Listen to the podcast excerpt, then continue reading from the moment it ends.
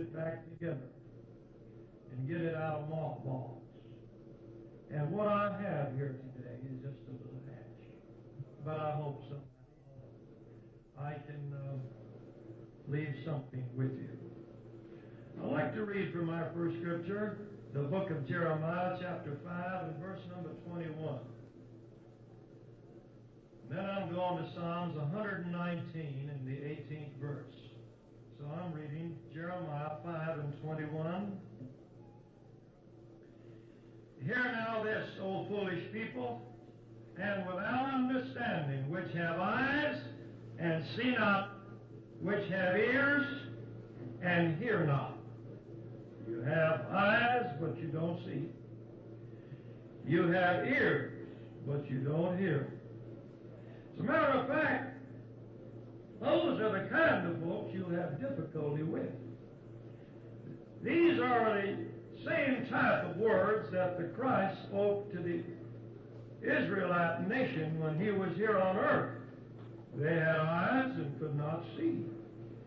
They had ears and could not hear. They were of no service to them. Just could not. And so, notice they had eyes, but yet there was a blindness there. A blindness. You can die within reach of what you really need and not even know it's there. It is entirely possible. Read it again. Psalms 119, verse number 18. 119th division, 18th verse. Open thou mine eyes, that I may behold wondrous things out of thy law. Praise the Lord. 119th Psalm is one of the sweetest things ever written. Just one of the nicest, nicest things. They are printing also in a little commentary in book. Oh, I guess it's in a paperback now. Forget the man's name. It's available after several hundred years. Ah, no, no. It wasn't 16, pardon me. This was written in 1840, I think. And uh, I had another book in mind. But here's something over 100 years old that is being reprinted, and it's on the 119th Psalm. It's kind of a devotional. I had one for a long time, for years. And uh, I never saw another until I see that reprinting that.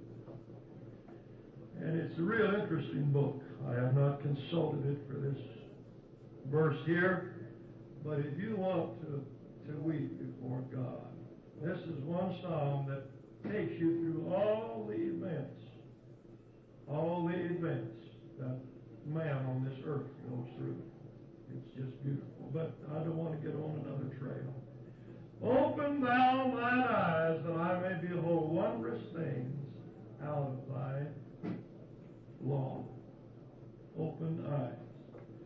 And I like to speak today on a theme, Acres of Diamonds. I'd like to begin and tell the story that a preacher, he went around the country for 60 years delivering this oration. I am going to borrow the first couple illustrations that he used in his book, nothing else. You can find it, it's easy to find. And, but for the sake of a springboard and a starting place, I'd like to borrow his main illustration. Let me do it. He, uh, he made close to $10 million delivering a lecture called Acres of Diamonds. It had to do with uh, education and commerce and so on. He put thousands of children through school through the proceeds of this. And uh, he, uh, he ministered, he delivered this message no less than 6,000 times. That's a long time. And he died as an old man. But I would like, I would like to tell that story that he told in the book. He starts out about his travels in the uh, Middle East. And as he was looking through Jerusalem and going around the world,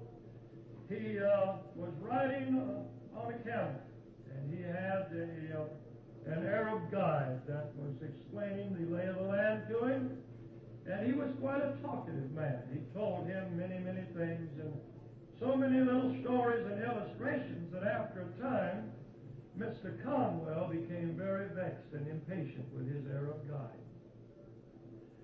And uh, he just got tired of laughing. And finally, when the man would talk, he wouldn't just pay any more mind. He, he just tuned him out. He refused to listen to him.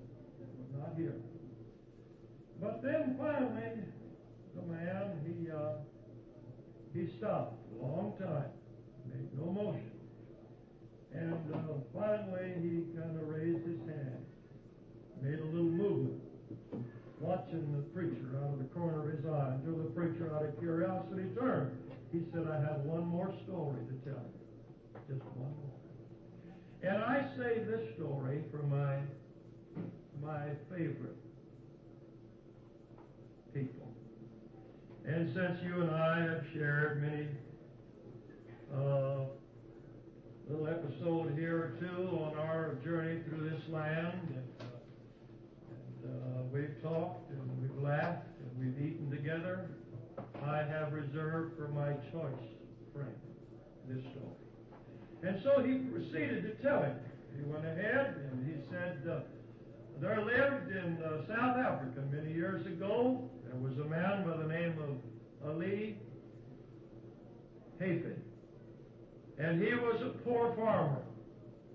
And he, uh, he got his uh, oxen out there, and he put his little old wooden plow to the hitch, and uh, he got the animal all rigged up, and he walked those fields day in and day out. He eked out a meager existence. All he had was just what he earned, just, just with hardihood and with labor and with perseverance and with sweat and with toil. But after a time, uh, a priest came by and sat there, and uh, here was a priest uh, from uh, the Hindu religion, and he sat there talking to him and said, uh, uh, "Sir, you're doing right well on your farm. I see you have your you have your home and you have your family, and you are eating. You have a lot to be thankful for." He said, "Yes, but it's been hard." He laid him down on his pitiful pallet night after night. He had just meager, meager existence, but his family was there, and they had a home, and they had land. And he had a faithful ox, and he had a plow. He had a lot to be grateful for. But now, but now the stranger's there, and he said, you know, it's too bad that you couldn't get rich like others because uh, you can get rich overnight if somehow you could just find that which is in demand. And he said, the quickest way I know to get rich, he said, now we have we have knowledge of what they have done in India. And the first diamond mines in all the world were in India. That's where they discovered them. And uh, these are jewels that are fit for the crowns of royalty and kings. You will find them upon the sovereigns of the earth. If you ever, ever found a diamond, sir, you'd be fabulously rich. And suddenly a, a light came on. And Ali Hafid says, I want a diamond. Now, would you tell me where you find them? I'll sell everything I've got to find a diamond. Well, Ali, if you want a diamond, you have to go between two mountains in a place called the Valley of the Moon. And there where a little clear stream flows gently and washes the pebbles. If you look hard among the pebbles, you're liable to pick up one little pebble that is a diamond, and you'll be rich. And with that little thread of a hope to hang on, he sold his farm. He just got rid of his farm for a pittance and a meager sum. And he says, I want more than anything else in life. And he hugged his darling wife and kissed his babies for the last time. And this soldier of fortune went away looking for a diamond. He traveled, and with what little money he had, he left some of his stay-at-home companion, but he took the rest and he put it in his little sack and he spent it going around the world.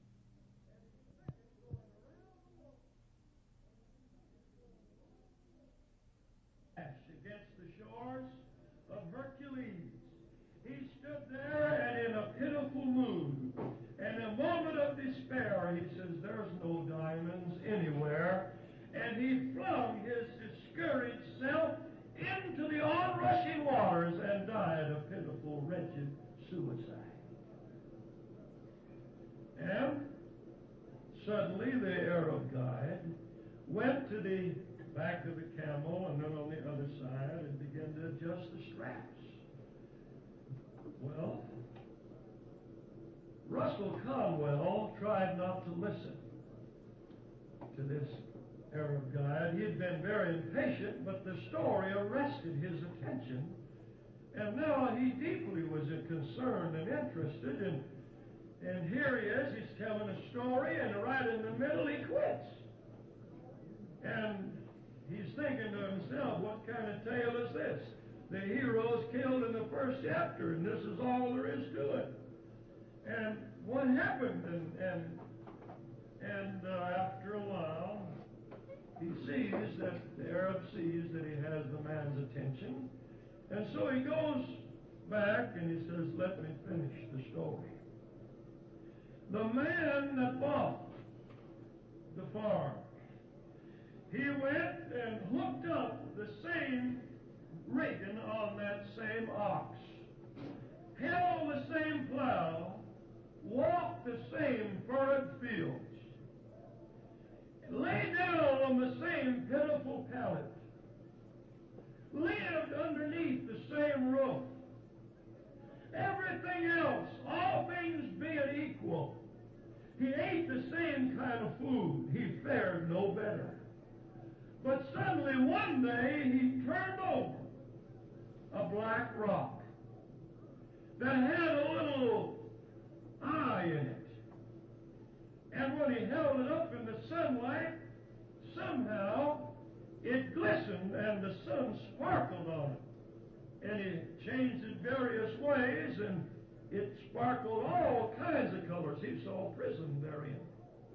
All shades and colors of the rainbow were imprisoned within this black rock that had this little sparkling eye.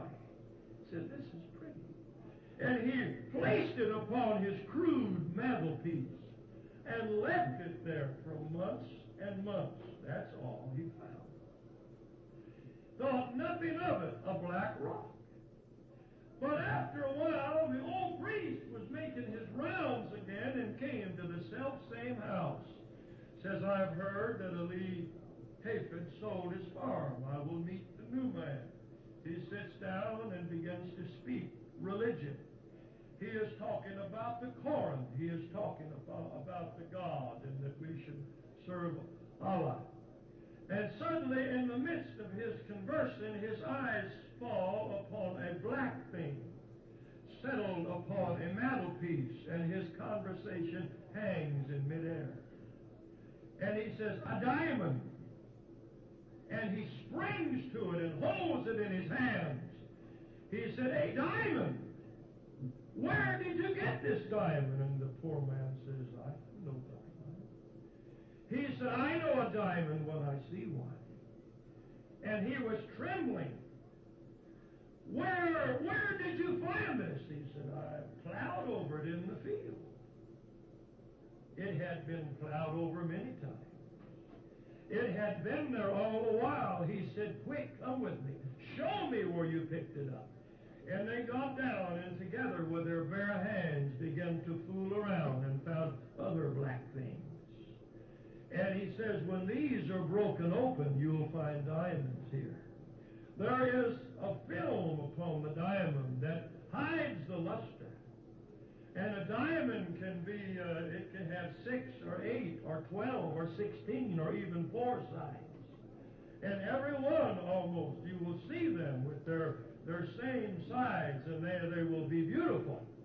And they have to be cut and they have to be worked on, but this is a pure diamond. And that first little pebble that this man found was worth, in those days, $2,500. One little bitty diamond. Just one.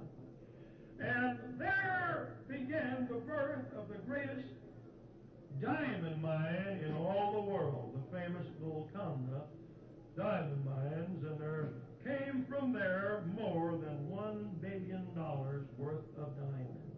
A billion. And a man lived on it, and the man who bought his acreage never dreamed.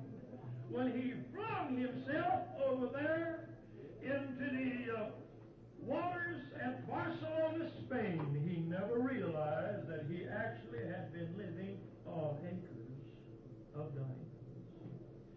And here is the story I would like to tell you. Praise the Lord. You may not realize it today, but you too live on acres of diamonds. You'll find the story repeated again and again so often in life. And somehow, some of us have found it out to be true. Oh, just like the story you told at camp, some people sell their whistle too cheap, don't they? They don't realize what they have. If you could ever see what God would have you see, you would never sell out the unsearchable riches of Christ that you hold in your hands today. Praise God, we have something worth living for. Believe me. And uh, being a native Californian, I uh, like to study the West, and it was near Sacramento, California. They had a place called Sutter's Fort. A Colonel Sutter one time settled down, and they had a fort where they sold things for when the people came through, you know. The Donner Party, for instance, this is where they had to go to get help when those people were imprisoned there in that mountain pass and they had to eat one another to try to preserve them, themselves. But and I'll tell you that story, but that's another sermon. But let me say that Colonel Sutter just he just had a simple living. He had a little girl there that said uh, they had a fireplace in those days, and said, "Daddy, could you make me a sandbox? Would you go bring me some sand and bring it in, and so I could play by the fire? And when the winter comes and it's cold, and I can't get outside, I can I can play here and with my bucket and my shovel." And so uh, Colonel went out there, and where the little river came across his property, he went down to where the river and uh, the pebbles were kind of out of the way and the sand was fine, and he got a shovel and scooped up a bunch of it. He made him a, a square a container there and put a, a bottom underneath it, and it was so high, and he just filled it with sand. He said, "My child can have all the sand she wants." And in that sand, he had the little rocks and everything that he saw there. He just brought it all in, just put it there. And one day he had an old visitor come by and sat there by the fire. And they didn't have central heat in those days, so they pulled up a chair and they they hung the kettle right on the fire and toasted a marshmallow. And uh, they roasted uh, a leg of uh, an animal, and uh, whether it was a beaver or a cow or a pig, whatever it was, they put it on the spit, open hearth. And while they were talking, drinking their coffee, just talking there, suddenly the man looked at the sand. And he got down and he began to play in the sand. He said, Where did you get this? Well, he said, It's, it's on my property. And uh, he said, Do you realize what you have? He said, uh, Friend, he said, This is gold. And he held it up. He said, I know gold when I see it. This is gold. And that mad, that madness came over him. And uh, they went outside, and then with lanterns, they began to get some more and bring it in and look at it, and there was gold in that. And he said, Sir, this, this is washing through here. And uh, it's, it's all over in your sand and it's coming from another source. We'll find from. And, so this was the birth of a man going through there and finding gold. And when they picked it up, Fremont and Sutter, when they picked it up, they picked it up by the pebbles. And they had hundreds of dollars they could pick up just easy. It was gold. And uh, they staked out their claims way upriver. And the man that was just one third owner, like Sutter was, just a, third, a third owner in this thing, actually, he made day and night, every 15 minutes, he made $20 net. Don't look like much when I say that, but that is actually $691,000 a year that came uh, to the one third owner. He was rich in those days. And it's everywhere, living on it, keeping it in his house, and did not know how close he was to riches. Praise the Lord. A man had a farm in Pennsylvania one time, and uh, this man suddenly he had a problem. Something was wrong with the river that went through his property. It stunk. And so he got some big boards and dammed it up and put some sand and rocks there so he could filter it through because his cattle wouldn't drink it. And he didn't like that smelly water in Pennsylvania on that little farm. He got discouraged with it all, and he went to school. He went to school. Man said, Well, uh, if you'll come clear out west, we'll help you, and, and we'll teach you how to be uh, a great man. And uh, uh, you can learn a trade. You can, uh, you can be uh, wealthy here in the surveying business and so on. Well, so he sold his farm for $833. That's all. He got the money in his hand and took it to finance himself in a better life. The man that bought the farm went out there and got tired of the stink, trying to clear it out, and noticed all that scum on the water and that big dam. Beavers wouldn't live in it, nothing, all. So he went out and said, No, I don't know if this will poison my stock. I better see. Took a sample down and had it analyzed. And they said that is pure coal oil. Pure coal oil. And when the uh, sayers came out and to see how much it was worth, here was a man that had in coal oil alone $100 million on a farm they bought for $833. There are acres of diamonds everywhere. One man was wanting to be a, a great, he wanted to be a, a great man, and he wanted to learn. He wanted to get into the uh, into the fields of uh, uh, what do you call the study of rocks? Yes, and uh, he wanted to uh, assay, and he wanted to determine the wealth. And so he was working for fifteen dollars a week.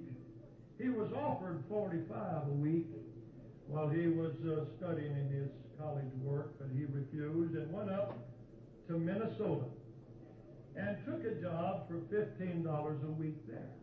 And while he was there and uh, sold his farm, he got rid of his in Massachusetts, where he came from. He got rid of that old farm, and here he said, Now, I'll study hard and I'll learn, and I'm going to go out. Someday I'll be worth something. In the meantime, he sold his nice little old home place, and a man was sitting there on that old rock wall by his house. He had been seated there many times, the previous owner had, with his friends. His legs had dangled against it like young people do and kicked, you know, the side and looked down and played and climbed on the wall and rolled and rumbled and tumbled and carried on. But now, as he, another man came and sat down there and was just kicking on the wall and looking down, he saw that odd looking one rock was very odd looking on this crude, rough looking wall. It had a, uh, a kind of a black look to it. It had a kind of a it had a kind of a greenish cast to it. It looked kind of odd. And one man looked at it and he said, No, wait a minute. And he got to poking around and they dug it out and they had a chunk of silver as big as a basketball. Solid silver. And here was the birth, if I could say this, of one of the great silver mines of the East. It was worth $100,000 to the owner of that property. And the other man sold it out, and he, he went away to earn the fabulous sum of $15 a week. And he had a hundred million all the time. So under our feet you'll find acres of diamonds. Well, let me just talk to you for a little while now about a few things. You know, I've often wondered what the prodigal had in mind when he left the home place that he had. A young man with everything going for him. He had it made. His daddy had him in mind when women time come. I'm going to give you something, son. If you just wait your time, I have something for you. But somehow you couldn't talk to him. I don't see anything here, here in the home, and it looked like the grass is greener on the other side. And so he just said, I'm packing my suitcase, and I hear the song of mirth and merriment yonder on the other side of the hill. And I've talked to a few of my friends, and they told me what a nice time to have it way out there. Well, when he got out there, he didn't find what he was looking for in the saloon. It wasn't with his friends. One day he spent his last dime. And in the midst of despair, when he would fain even eat the husks and all the swill that was given to the swine, this man finally said, Well, I guess I'll go back home. I know there's not much there. I spent every good thing I had, and uh, I looked for more. And yet, when he turned and went around and went home, he didn't realize it, but he walked right back into acres of diamonds. And I want to tell you something, children. I have seen many a good person walk away from the greatest thing God ever provided for humankind. I watched them walk out of the sweetest fellowship on earth and never realized what they were giving up. I've seen some of them say, Well, I don't find what I want here. And I have watched them become wandering stars and Christian nomads and Pentecostal gypsies because they could never be satisfied again when they didn't realize they had acres of diamonds just right there at hand. And uh, they, they sold out so cheap and thought maybe I'll get more, but somehow, like the poor wretched Ali Hafid, they, they're going to stand there by the inrushing, onrushing tide, and they're going to throw away their life and say, I'm still not satisfied. I have not found that which I have wanted. It is not there. And they tell me in the process of making a diamond that it takes a long time. It just takes time. You just don't get to have a diamond come into being like that. You just you can't have it. It takes years and years and years and hundreds of years. A diamond is born by intense heat. A diamond is born because of absolute, awful, intense pressure. And that's how it came to, to being. Otherwise, it is simply carbon. It is no more than carbon. If you would just put too much pressure on that, actually too much, it would turn back into vapor and would be nothing but carbon dioxide. That's what it would be. And you could just turn turn it the other way and it would somehow go into coal. But there is a certain thing that God Almighty uh, has provided that if the pressure is just right, a diamond is born. And I have watched some of the finest looking material in the world. I have looked at people and said, God, would you just let me have them in my hands? And let me, with your help, mold and make them into something for you. I have actually said these words to people. Would you put your life in my hands? And let me do something with you. I have seen it. it had the component parts there. And if the pressure is right, we end up with a diamond. But if it's not, we'll have carbon fit to burn. It's just coal. Or we'll have vapor. And I have watched some people, all that I've succeeded in doing with them is making vapor. They've blown away. I look back over my ministry, I look like I've found more vapor than I have diamonds. I've found a few diamonds, and that's why I'm still looking. Don't run from your trials, mister. Don't flee your discouragement, sister. For in them you'll see farther than you ever have in all your life. You'll learn more there than you'll learn at any other time. And I promise you, God will put upon you no more than you can absolutely bear. He knows in the intense pressure of that trial, though you don't understand it, He knows just what is involved in making a diamond out of you. Praise the Lord. You may wonder, somehow, I, you may wonder what makes a preacher get fighting mad. Well, it's because sometimes I have picked and I have shoveled and I have dug and I have worked. You don't know how I've worked trying to get a diamond. Praise the Lord. I've looked at people trying to make them mean something. If somehow, if I can just cause them to look well to the difficulties. But if you can't take it in a Pentecostal church, you'll never amount to nothing for heaven or hell. The truth. Praise the Lord. Oh, if there's anything that makes a preacher feel good, say, well, I found me a diamond. And I've seen that every now and then in every church, every church, I walked into where Jimmy Davis didn't get here. All right. I walked into my old pastor's church one time, and the day before I got there, his church split right down the middle. He said, Well, I don't go to church, have trouble, then don't go to church. You might as well go get drunk, give it all up.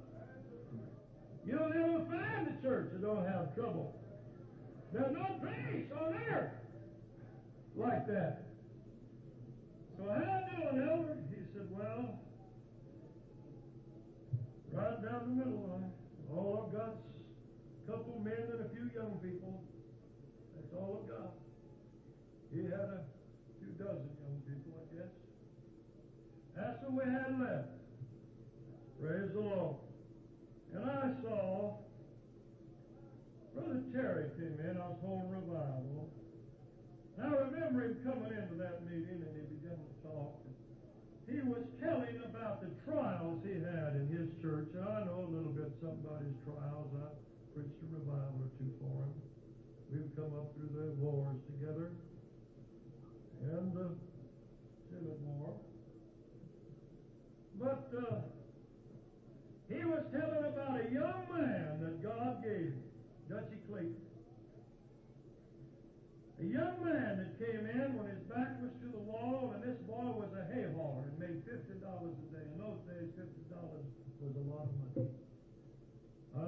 my tithes in those days run eight, ten, twelve dollars a week. There was nothing. People didn't have too much money. And your Sunday school fluctuated between 40, 50, 60, and you, there was nothing. I mean, you prayed for food. And you know how it was. And, uh, this old boy made money, and he stood there, and he was a preacher's friend. I don't know if any of you saints ever realize what a preacher means when he talks about a preacher's friend. But every now and then, God raises up a man that'll stand by a preacher till the world looks level. Will not question the preacher. Praise the Lord. He'll be like one of those little kids said in our church. One of the uh, one of the saints has a little boy and said, uh, trying to teach him scripture verses. All right, now let's see what you learned, honey. How many gods are there? And uh, he said, two. Said, two gods? Well, I failed in my study. How many gods are there? There's two. Well, who are they? Jesus. So who's the other one, sir? Brother Ballestero. Praise the Lord.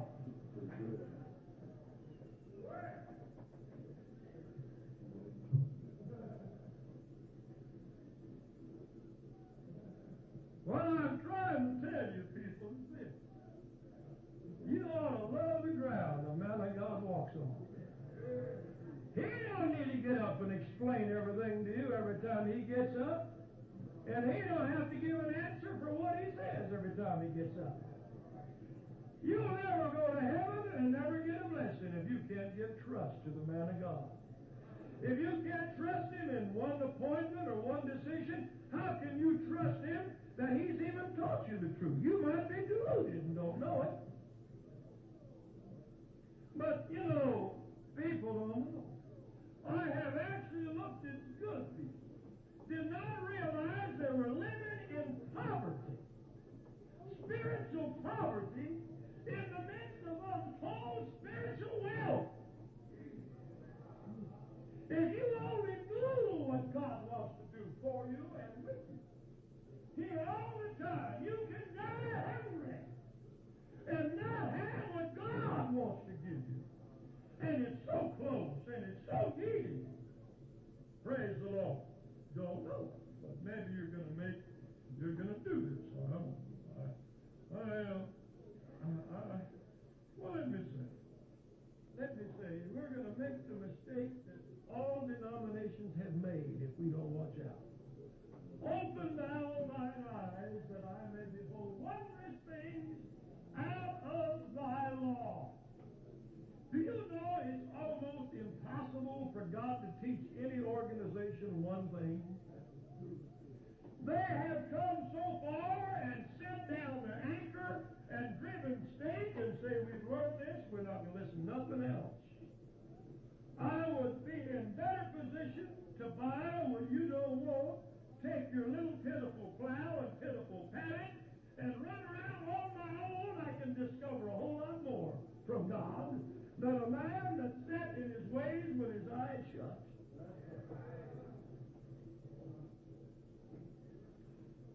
I was preaching for a young man, and he had a problem in his church. This man's problem was I sat under Haywood. Bishop Haywood taught me.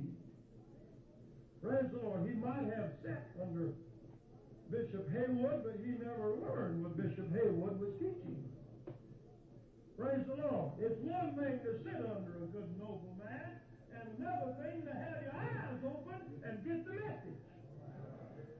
Praise the Lord. Because there's many people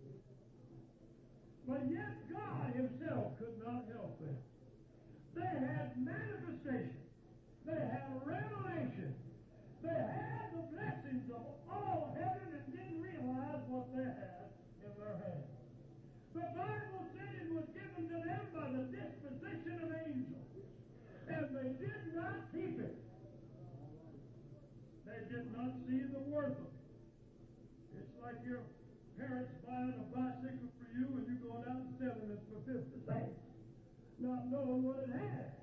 And I have watched people come into our churches and we have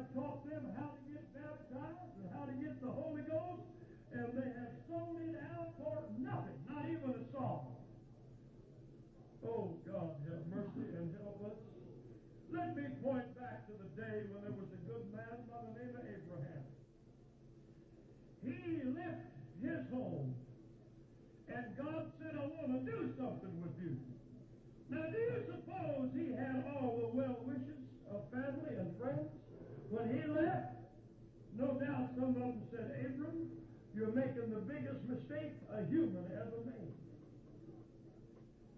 Your inheritance lies right here. Your property's here. What you doing? Well, I'm taking my little servants and I'm taking my wife.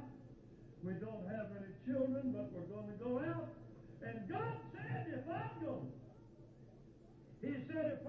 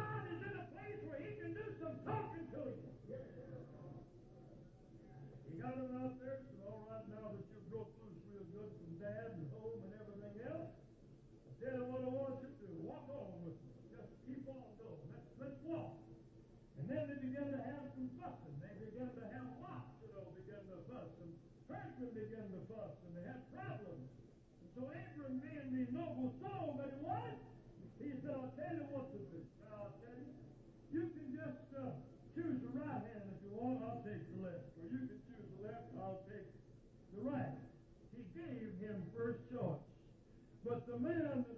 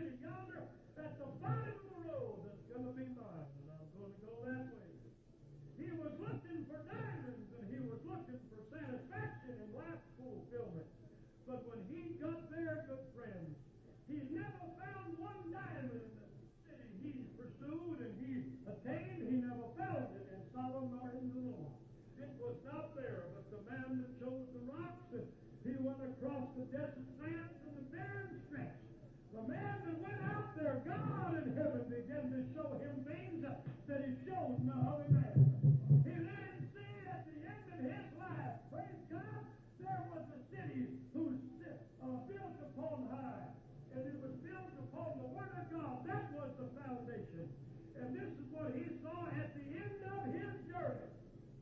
God said, This is yours if you'll follow me. Praise the Lord. So he had his eyes open. Then let me tell you, he went on, and after a time, he had uh, a son. He got impatient, and a son was born, but when the promised seed got there, they couldn't and says, I tell you what you're going to have to do. This little woman got up.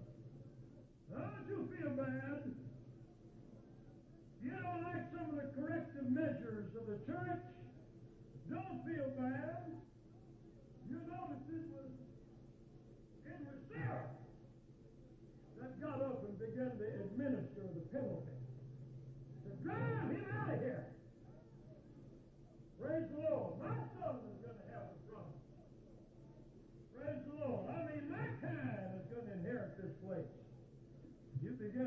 Church begin to split things right down to the final hair, remember, we know the, the kind of children that are going to be diamonds and make the promised land and inherit the blessings. And so, poor little Hagar, now God didn't quit them or give them up. As a matter of fact, if you read your Bible carefully, God even has a place preserved for them in the tribulation. He actually does. That's in your book, Daniel. And he has an inheritance for them. To show you how much concern God has for them, even the meeting between Jacob and Esau is perhaps, to my mind, a prophecy of what will take place between those two brothers who at odds now they'll get together in the last days. You watch. They are still brothers, and blood runs thick. And what God gave them is certain land. And if you don't think God gave them their land, read your Bible. They even said one time to Esau's children, we just want a highway through here. They wouldn't even let them go through one time. God gave them their land. Said it's always going to be their land. But that's another lesson. Now, poor Hagar was there and ready to die. And she was in this moment of despair with her little, her boy, and said, well, I guess it's all over. We're dying of thirst. We can't make it. And uh, her tongue is cleaving to the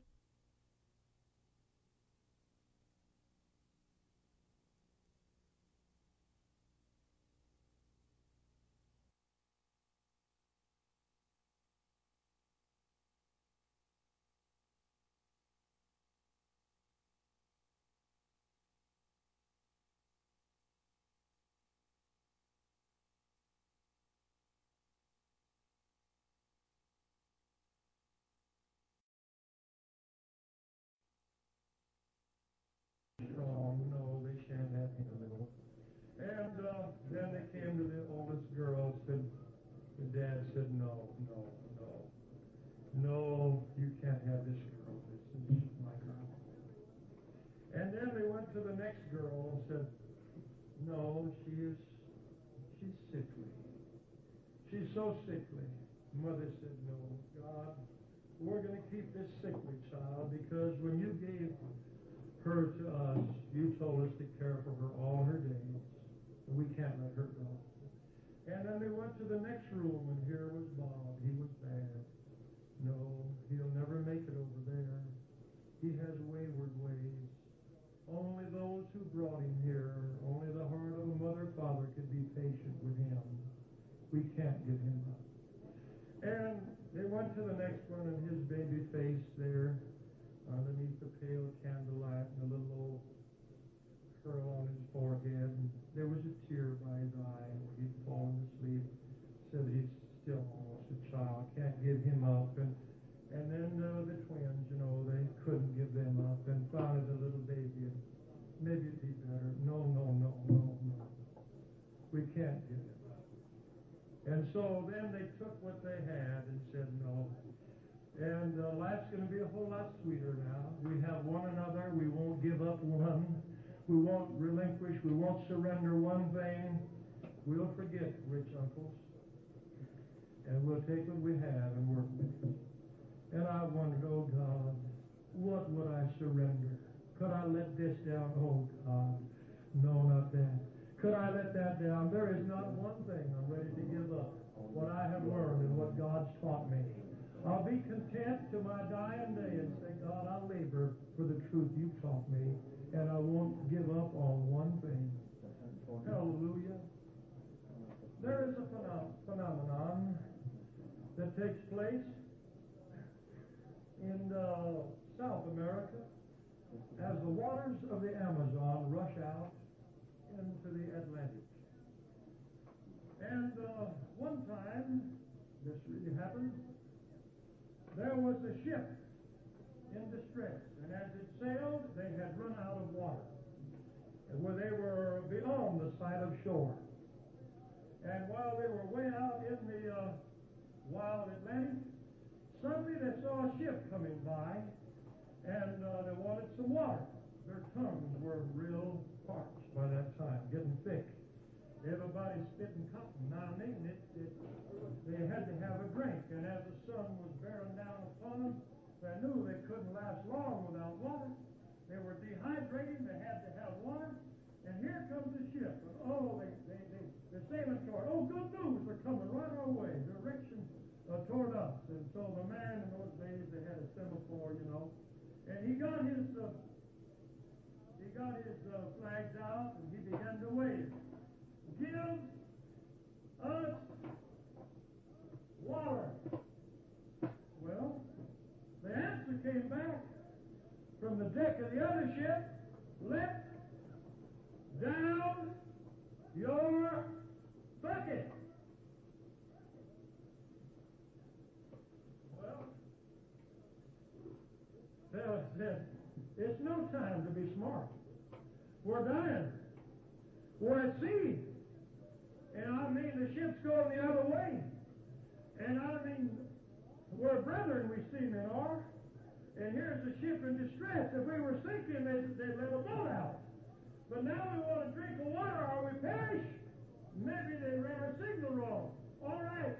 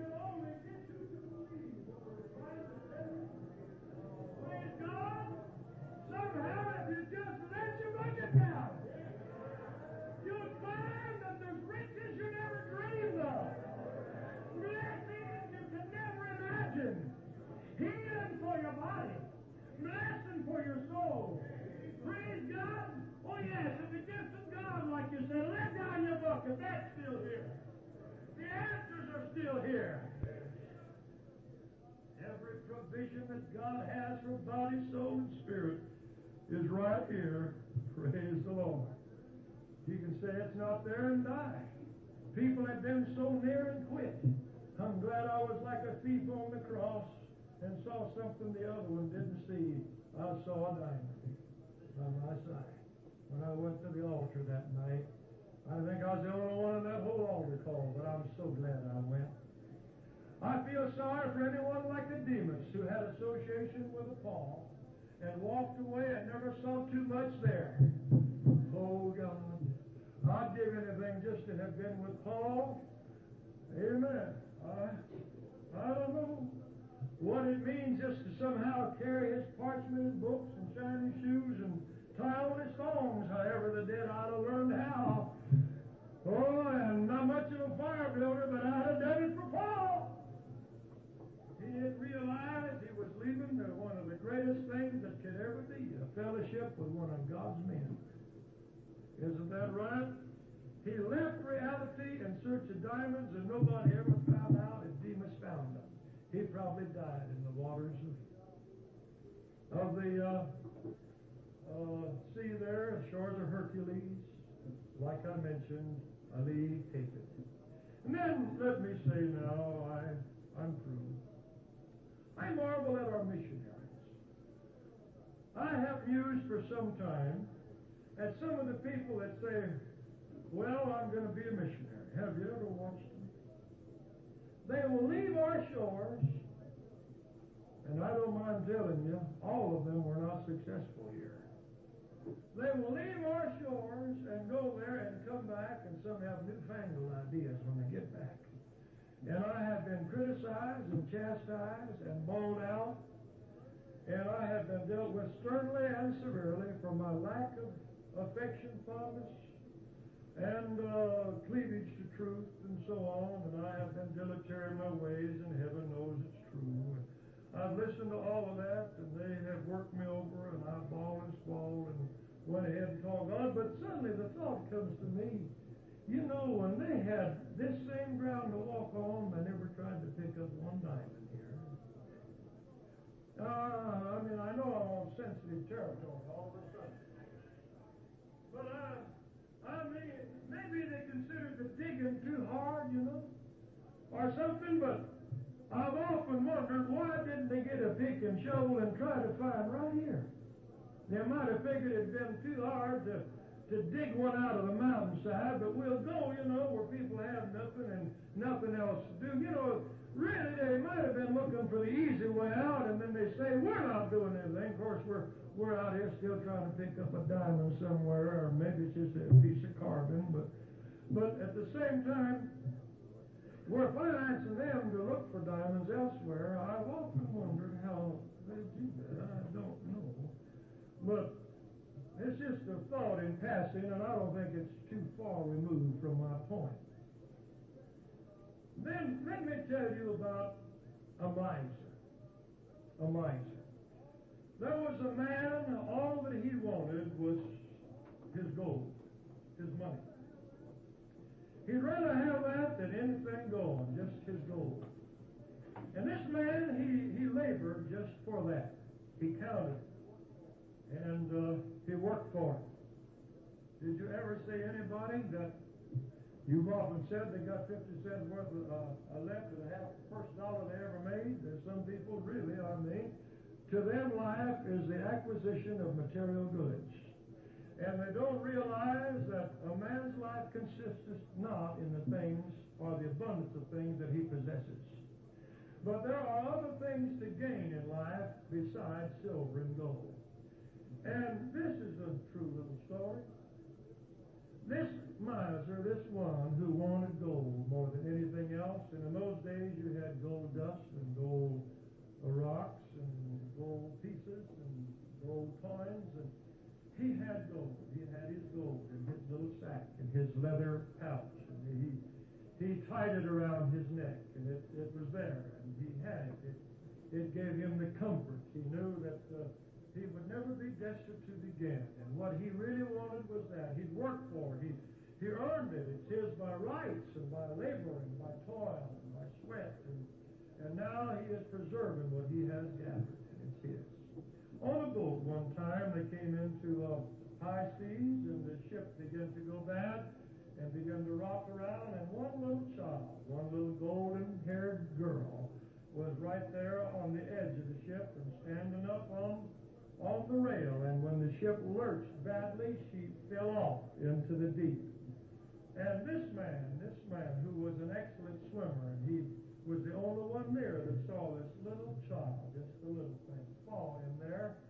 Suddenly he obeyed the impulse and dove into, into that water, and he grabbed that little darling child, and, and he swam there a long time until the boat went around and could make a little turn and, and get to him. But in his swimming, in his thrashing and her grabbing him, he somehow, whether it fell off or was torn loose by her frantic clawing at him, somehow he lost his bag of gold, his life savings.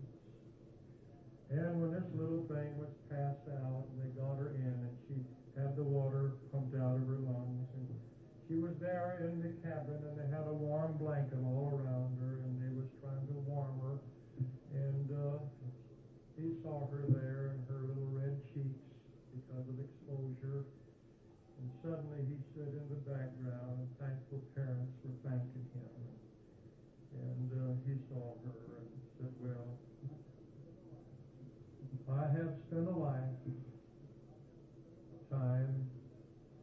looking for what satisfies me, but this is the first real sense of satisfaction I've ever owned in my life. And what I did today is true riches. And that to him was the true goal. The true goal. And I'm here to tell you, saints, I look around at us here in our own country and the things that need to be done for God. And I see there's so much that we have overlooked as we've built our homes, driven our cars, earned our livings, and so on. And I wonder if we've found enough of the little golden-haired jug. I wonder if we have been overlooking at our feet and on our doorstep things that money can't buy. Praise the Lord. You say it can't be there, and I've tried, preacher, and I can't get them in. I understand. I've heard that and said that myself. But every I think of Ali Hafed, he sold his farm, and the man that bought it took the same plow, praise God, the same ox, plowed the same furrow, and turned over the Golconda diamond they were there all the time over, what did I say? One billion dollars in diamonds. There are acres of diamonds we have not found yet, but they're still there. God bless you. Praise the Lord. So I'm going to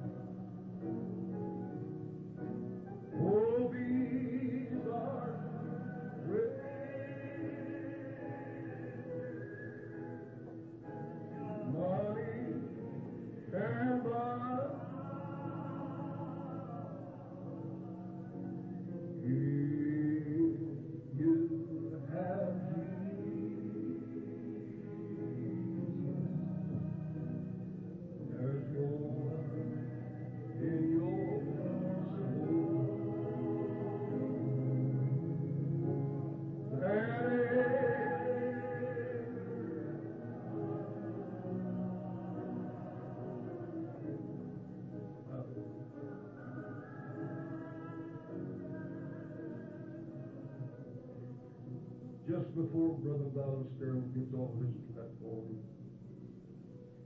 I'd like for he and Sister Ballestero to sing that song for us today.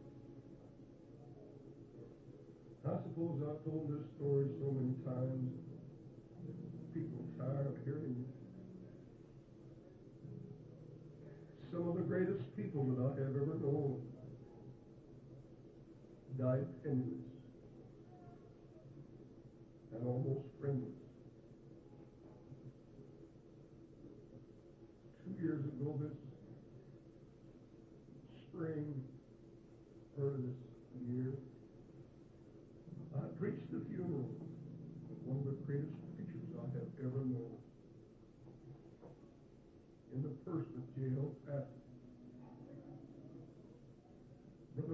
died along with old man.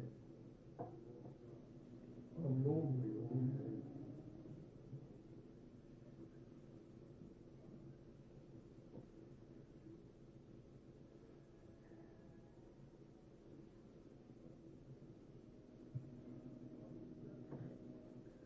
While well, he sat in the confines of his home, preachers drove by ever as much as God.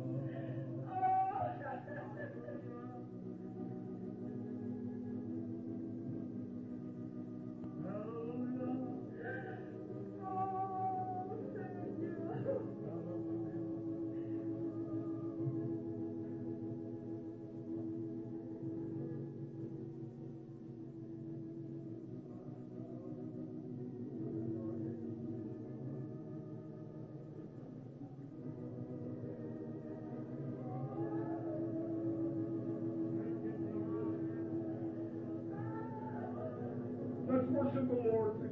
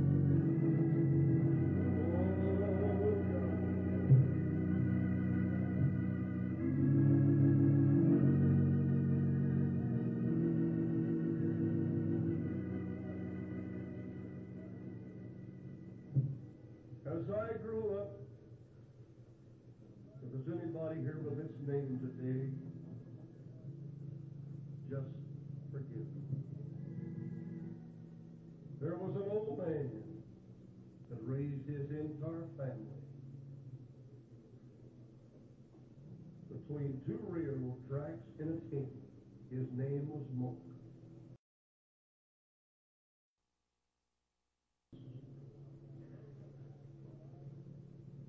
Everybody passed by. It's too bad. Poor folks. City helped them. Really helped. We always look at the children. This is the monk's children that lives between the tracks.